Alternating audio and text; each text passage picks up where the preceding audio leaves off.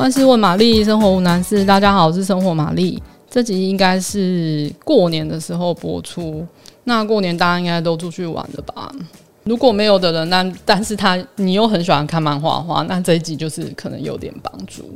我们这一集就来说说喜欢的美食漫画好了。之前我们就有说过《深夜食堂》《独孤独的美食家》，那这个就不用讲，因为他那个电视剧啊跟漫画都一定要追。那而且《深夜食堂》还有电影啊，我自己是个人是比较喜欢，都比较喜欢电视剧版，因为它就是短短一集，然后其实你从哪一个面向去切入，或是随便从后面看还是前面看，其实都我觉得不太有影响。而且像《孤独的美食家》啊，就是很卖那个主人翁的吃相，每次你们看到吃。他在吃东西，不是都觉得很饿嘛？所以大家应该都呃，应该要追一下那个，除了漫画之外，应该要追一下日剧这样子。那再来就是前年吧，有有一有一个日剧也是很红，就是《昨日的美食》。那其实它是二零一七年就有的，开始连在日本就有连载的漫画。那故事就是说一对男同志伴侣啊。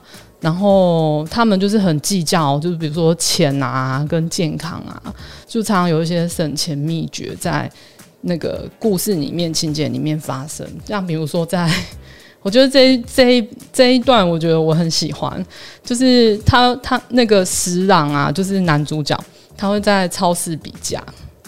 然后比如说，他看到一颗很大的西瓜，很便宜，可是他很想吃，可是又太大，因为他们家就只有他跟他男朋友两个人，他就跟一起在看的西瓜，想要买那颗西瓜的太太说：“哎，那不然我们就对分这样子。”就是这个情节，我觉得很好笑这样。然后里面的那个食谱也是很详尽，这样大家可以看一下漫画。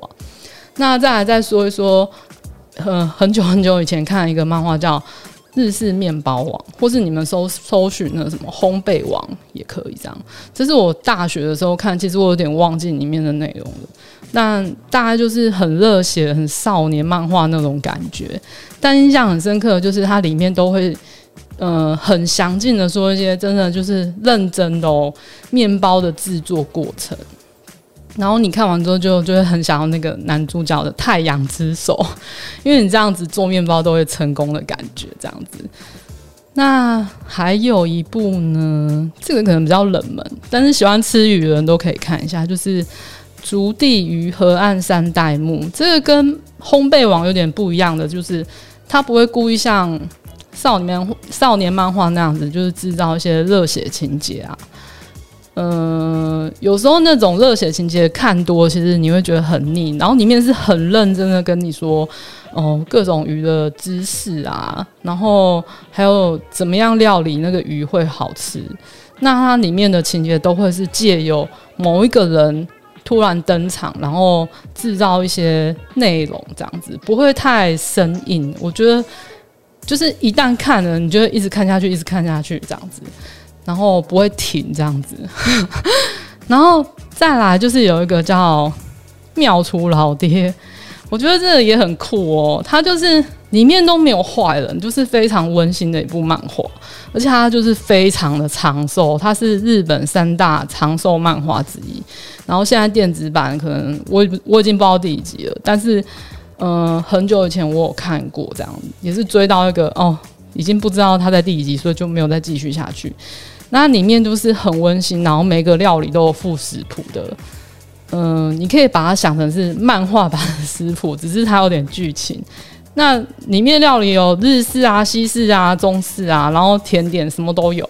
然后每个角色都非常善良，这样子。然后心情不好的时候，你看这部漫画，你就会心情很好。